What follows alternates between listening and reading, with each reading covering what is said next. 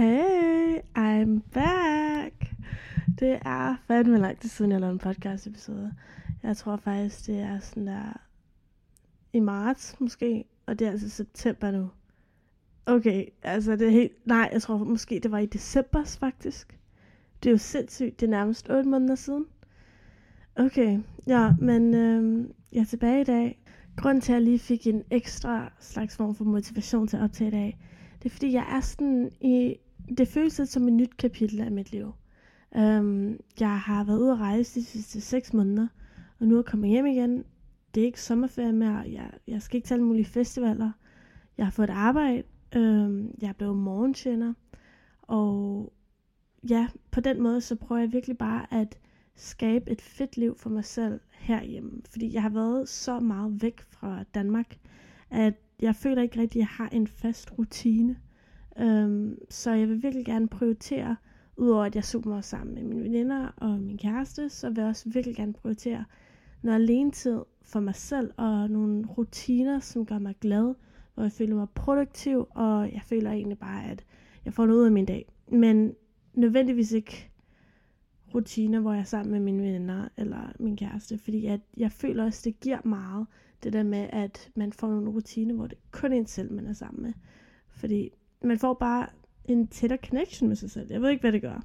Men øh, i hvert fald, når jeg podcaster, det er den ultimative terapi for mig selv. Fordi det er lidt mig og min mikrofon.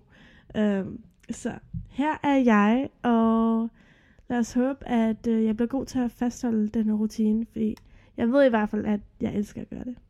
Og til jer, der er lidt med far, okay, jeg ved godt, jeg vil gerne snakke om elefanten i rummet. Jeg nævnte, at jeg har fået en kæreste. Ja, jeg er fucking glad for det.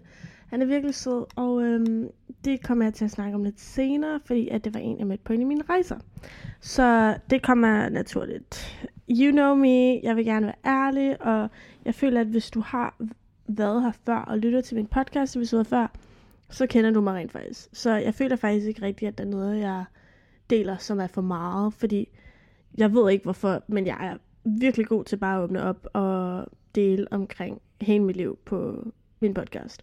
På den måde vil jeg bare gerne have, at du tænker som det her som et FaceTime-opkald med en af dine besties, fordi at den her episode, den kommer til at handle om mit første sabbatår. Så det er simpelthen til dig, som er lige begyndt et sabbatår, eller måske er i gang med dit andet eller tredje sabbatår, og du har brug for lidt inspiration. Jeg har lidt lavet en skitse for, hvad jeg gerne vil snakke om i dag. Øhm, fire overordnede emner. Det første er alt det, du skal vide efter gym, hvis det er, at du lige er startet i sabbatår. Øhm, det der med, at du lige pludselig er på egen ben, og alt det mentale, som der faktisk ikke er nogen, som taler om, føler jeg.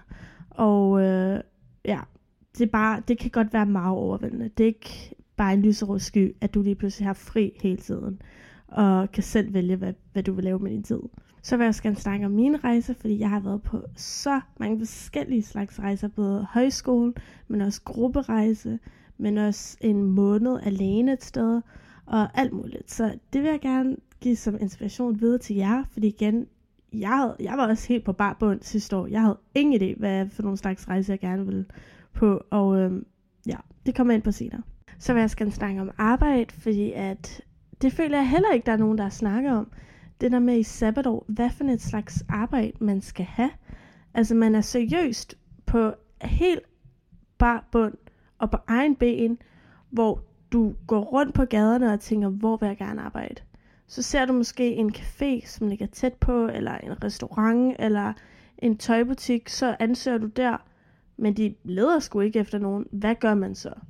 Og hvad for nogle slags former for arbejde er tiltrækkende? Altså, hvad har de bedste arbejdsforhold? Hvad er forskellen på at arbejde i en café eller en fin restaurant? Øhm, hvad med en stor tøjbutik eller en lille tøjbutik? Der er kæmpe forskel på, hvordan din dag og hvordan din rolle på det arbejde kommer til at være. Og det har jeg lært den hårde måde. Øhm, fordi jeg tænkte, jeg tænkte bare, okay, det er et arbejde, det skal ikke altid være nemt, selvfølgelig, fordi man bliver betalt for det. Men det, nej, der er stor forskel på de arbejde, jeg har haft, og hvor meget livsglæde jeg har så haft ud fra det. Så det vil jeg gerne dele. Um, ja.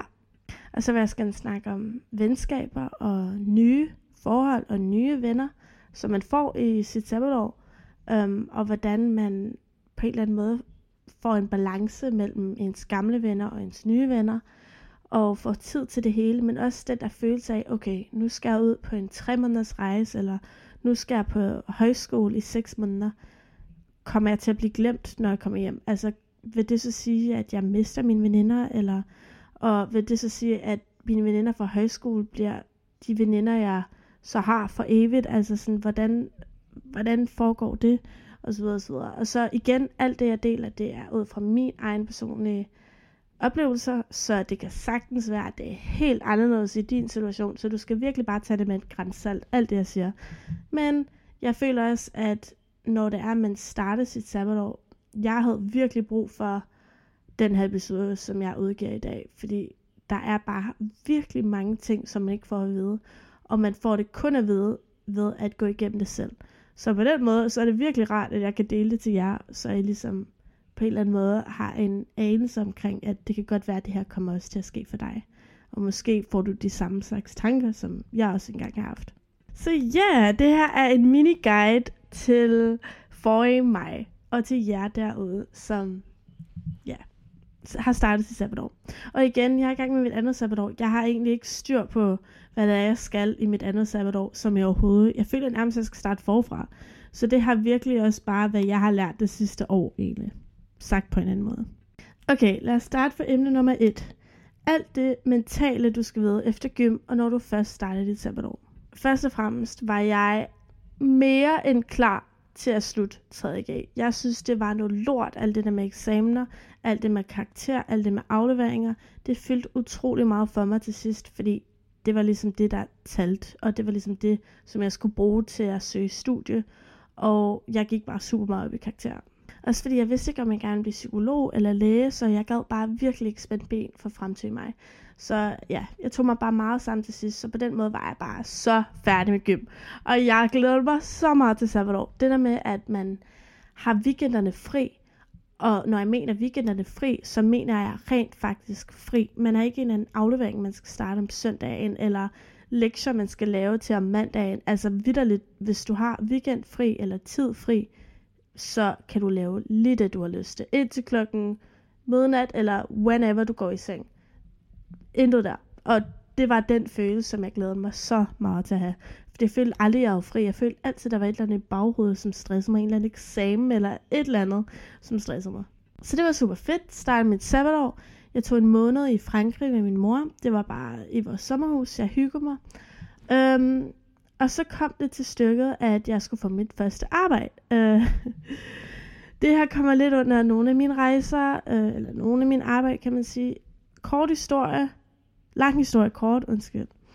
Øh, jeg havde virkelig svært ved at finde et arbejde. Jeg havde kun haft et arbejde før, det var i 2G som runner på en restaurant på Rungsted Havn, og det varede i cirka halvanden måned. Så jeg havde intet på mit CV, intet på min ansøgning, og jeg må bare indrømme, det var så svært at finde et arbejde. Men det er også fordi, jeg gad ikke arbejde på en eller anden café eller restaurant. Jeg ved ikke hvorfor, men jeg havde sat mig op til, at jeg skulle arbejde i en fed tøjbutik. Sådan noget som Ganni, um, Outfitters, uh, Wood, Samse Samse, bla bla bla.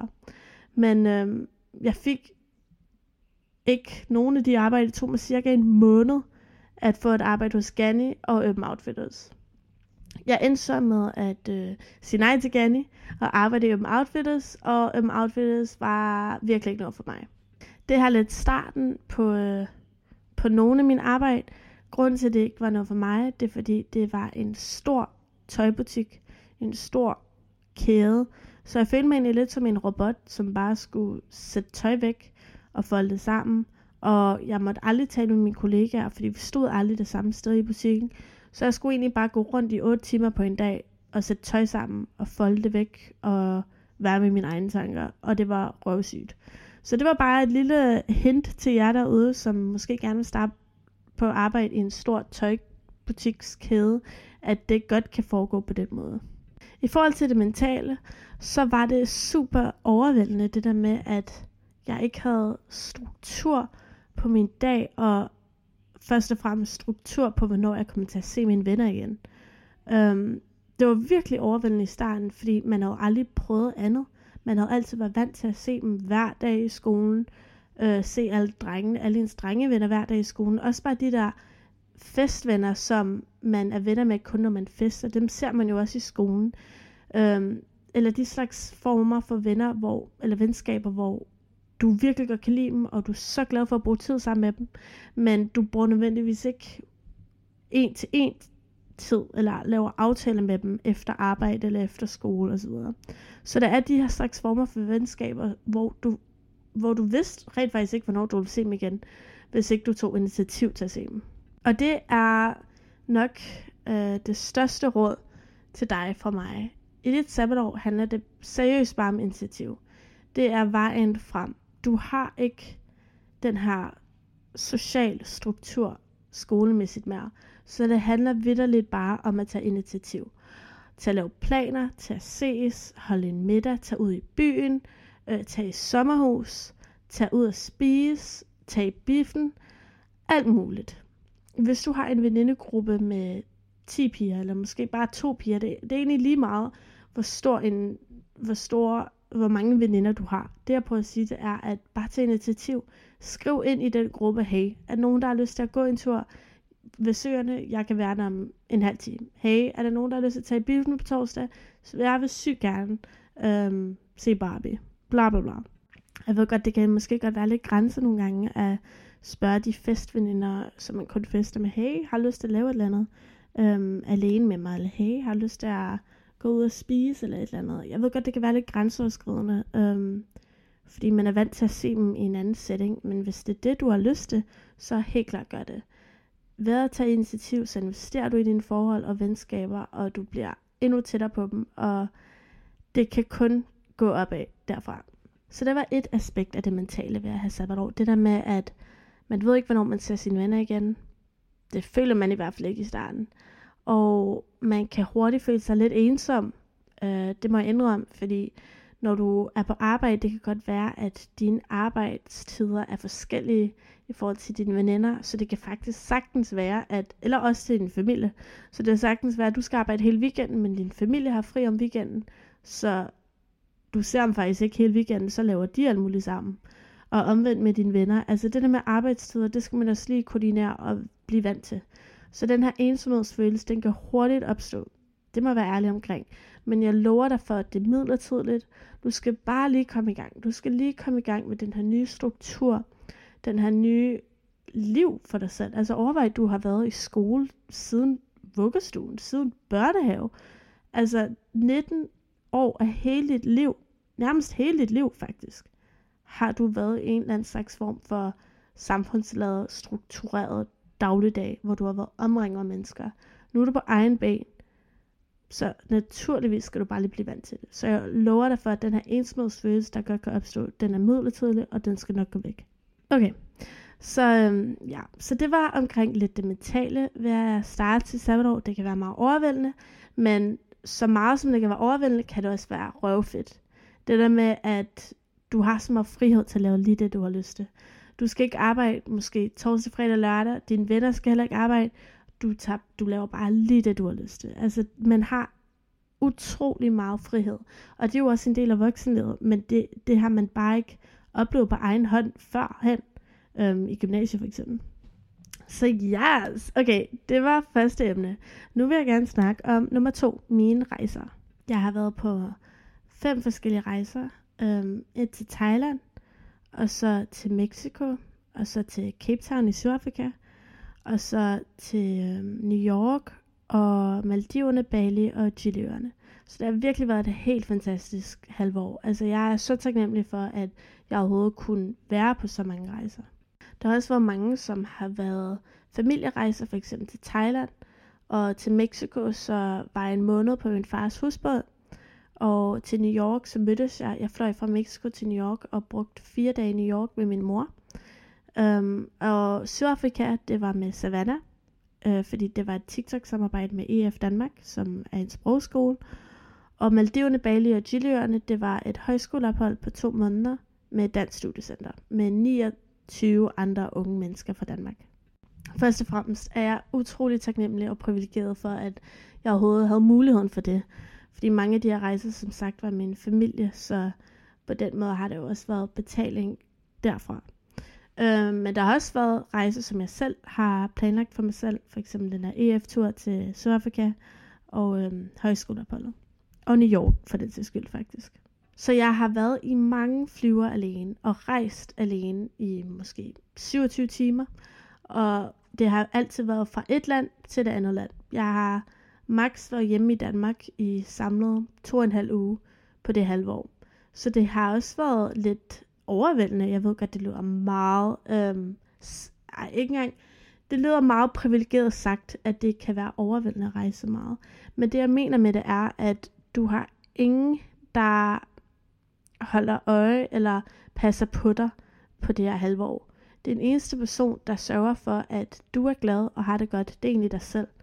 Fordi det er kun dig, der ved, hvad det er, du går igennem. Jeg ved godt, det er så fantastisk at kunne rejse for så mange forskellige lande, men det er også grænseoverskridende. Det er grænseoverskridende at møde så mange nye mennesker. For eksempel Savannah. Vi mødtes i lufthavnen. Vi har aldrig nogensinde mødt hinanden før. Vi mødtes i lufthavnen og skulle lige pludselig bruge to uger i Sydafrika sammen. Og bo sammen og bruge 24 timer af dagen sammen. Det endte med at være en helt fantastisk tur, og vi blev super tætte af det.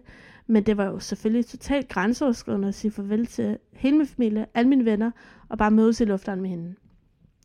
Og for eksempel også det der med, at på højskoleopholdet i to måneder, jeg skulle bare mødes i lufthavnen, og så var der 29 andre unge. Jeg havde ikke været til rejsemøde, fordi jeg havde været i Mexico.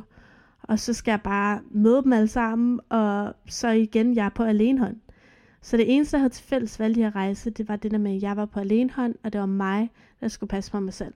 Min mor var der ikke for at være der med mig og opleve alle de her ting med mig, eller min veninde, eller et eller andet andet. Det var mig, som skulle stå på egen hånd og tage initiativ og være åben og være selvsikker og ja, imødekommende til alle de her nye mennesker. Nok om det. Jeg kan helt klart anbefale til dig, som mangler eller leder efter en slags form for rejse, Dansk Studiecenter. Min højskoleophold til Maldiverne, Bali og Gilleøerne på to måneder med Dansk Studiecenter var et af de bedste rejser, jeg nogensinde har været på. Altså, intet der. Øhm, vi boede på utrolig flotte og rene værelser slash hoteller. Jeg troede, vi ville bo i sådan nogle vandrehjem, for at være helt ærlig. Prisen for det hele er en super god pris. Det koster omkring 44.000 for pakken, hvor der er en masse måltider inkluderet. Alle måltider på Maldiverne er inkluderet. Mange aktiviteter også inkluderet. Jeg tror, jeg brugte omkring 15.000 på lommepenge dernede, fordi Bali er super billigt, og på Maldiverne brugte man ikke så meget lommepenge. Så alt i alt er det min første og største anbefaling herfra. Jeg ved godt, det er dyrt. De har rigtig mange dyre rejser.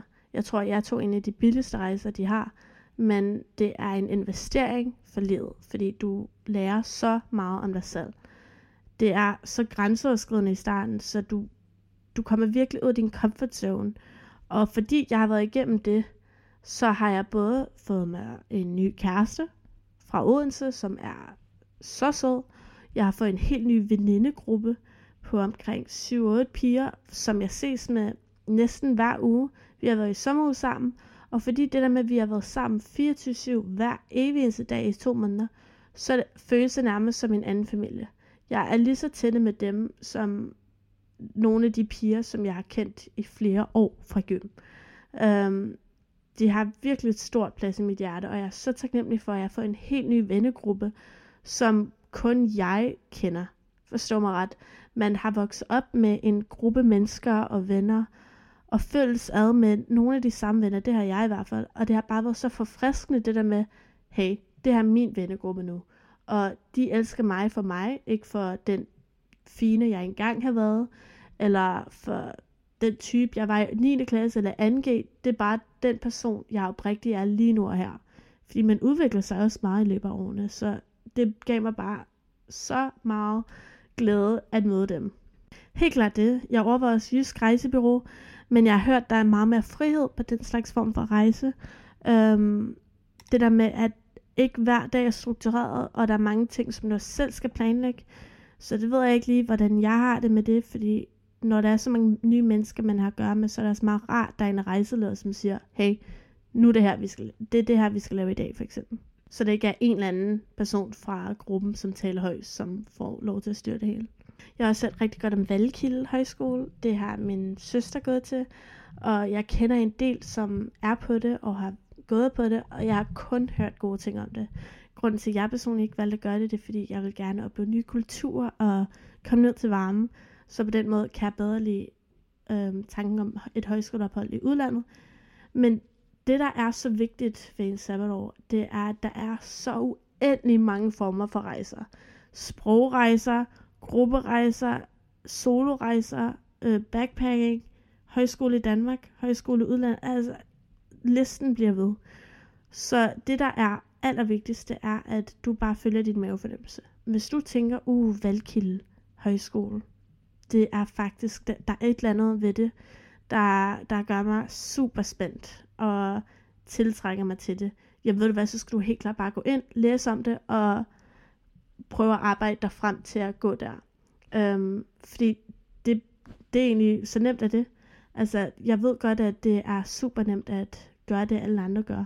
Men i virkeligheden er der så mange forskellige muligheder, så du skal virkelig bare lytte efter til, hvad du allerhelst vil. Jeg var især også super i tvivl, om jeg ville rejse med Dansk Studiecenter eller et jysk rejsebureau. Så endte jeg med at tage en aften med min mor, hvor vi læste to forskellige rejser op for hinanden, og gik igennem alle mulige fordele og ulemper ved de forskellige rejsebureauer osv., og så endte vi med at tage Dansk Studiecenter. Og jeg er så glad for det. Um, men i sidste ende var det bare min mavefornemmelse, der sagde, gør det. Um, men igen, det kommer også an på, hvad du er, du gerne vil have ud af din rejse. Hvis du gerne vil på at rejse alene, for at være lidt mere selvstændig, og være bedre til at bruge tid med dig selv, så helt klart kaste ud i det. Um, hvis du gerne vil være bedre til engelsk, så måske tage på en sprogrejse til Cape Town, ligesom jeg har gjort. Det var også super fedt. Eller til England, eller til San Diego. EF Sprogrejser har masser af muligheder der. De sidste muligheder, jeg lige vil nævne, det er, at du kan også blive per i udlandet. Det har jeg sindssygt meget overvejet. Det var faktisk meningen, at jeg skulle gøre det til januar, men nu er, nu er jeg sprunget fra ideen.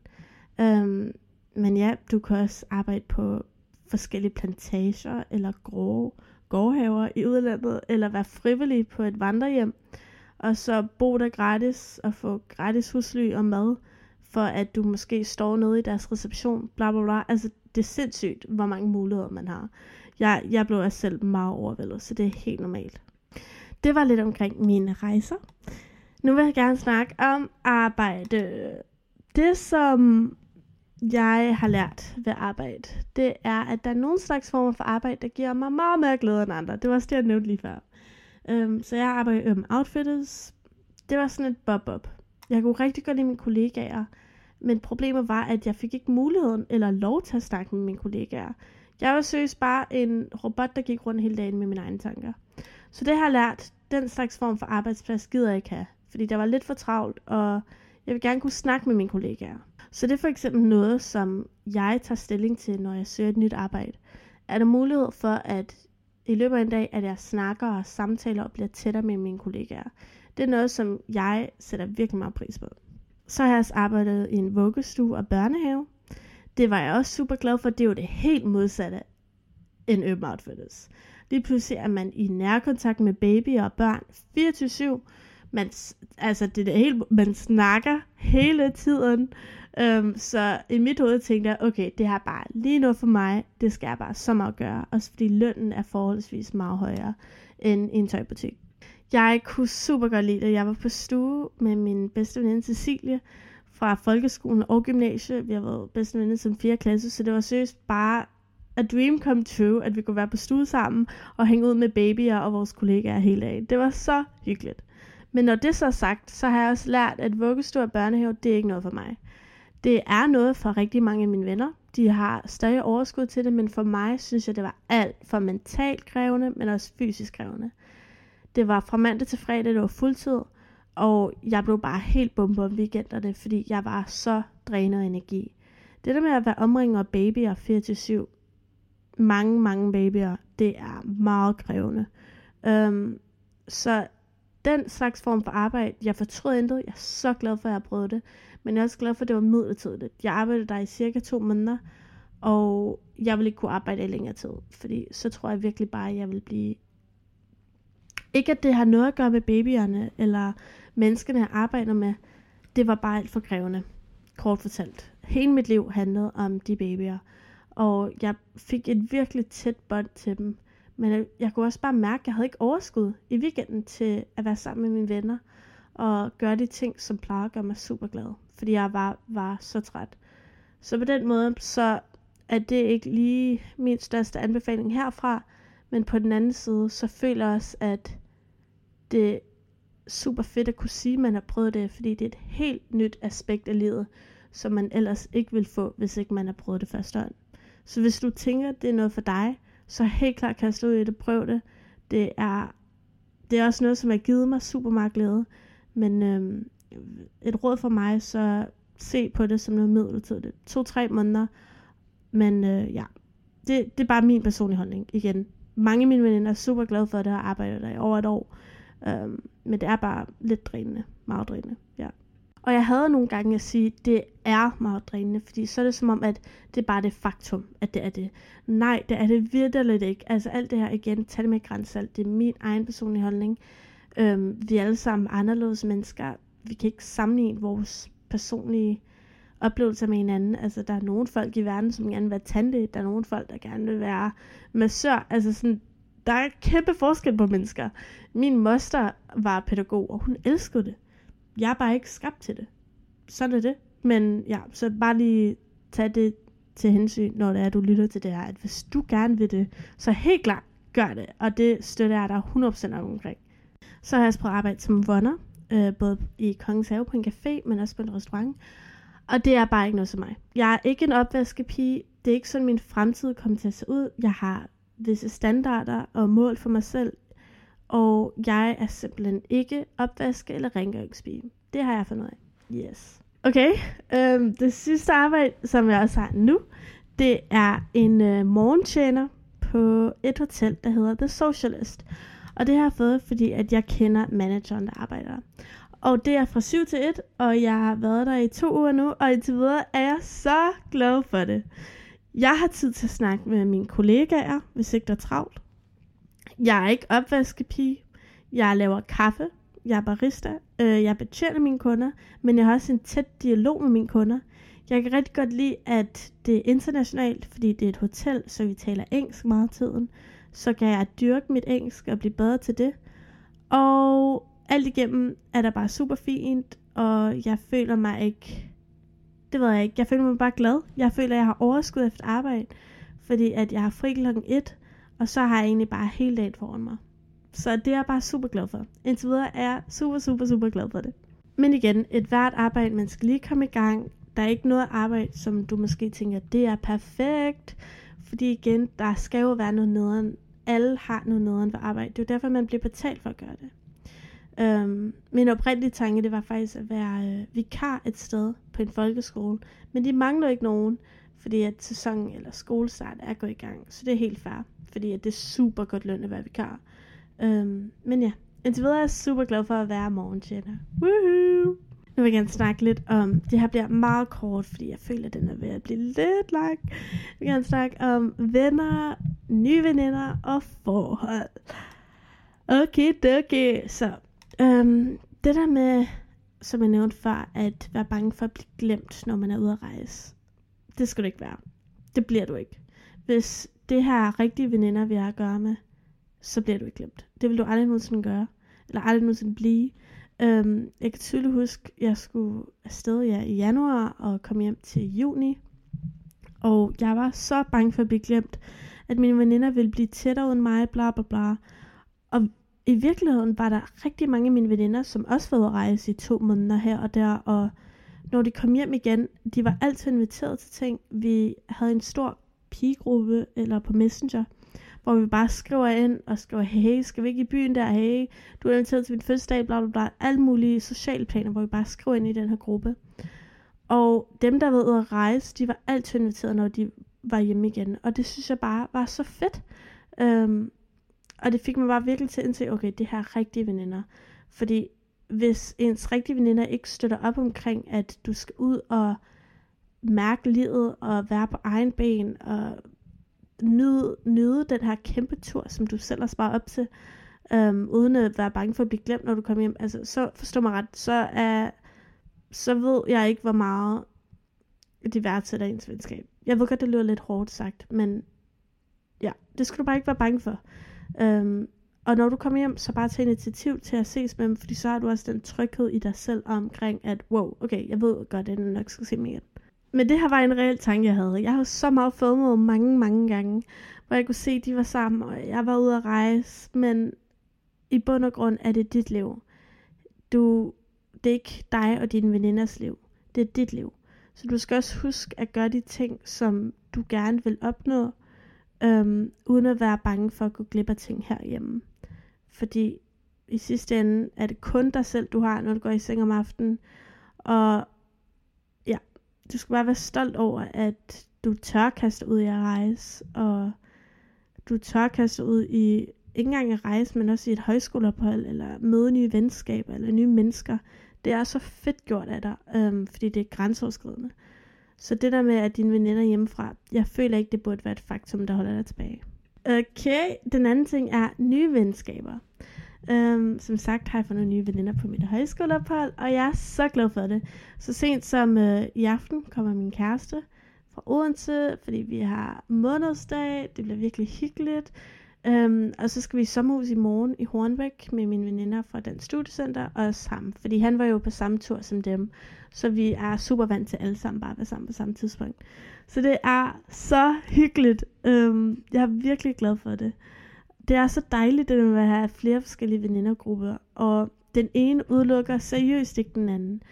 Så du skal bare kaste ud i det. Jeg ved godt, at man godt kan have den der følelse af, ej, jeg er så glad for mine veninder, jeg føler ikke, jeg har brug for nye veninder.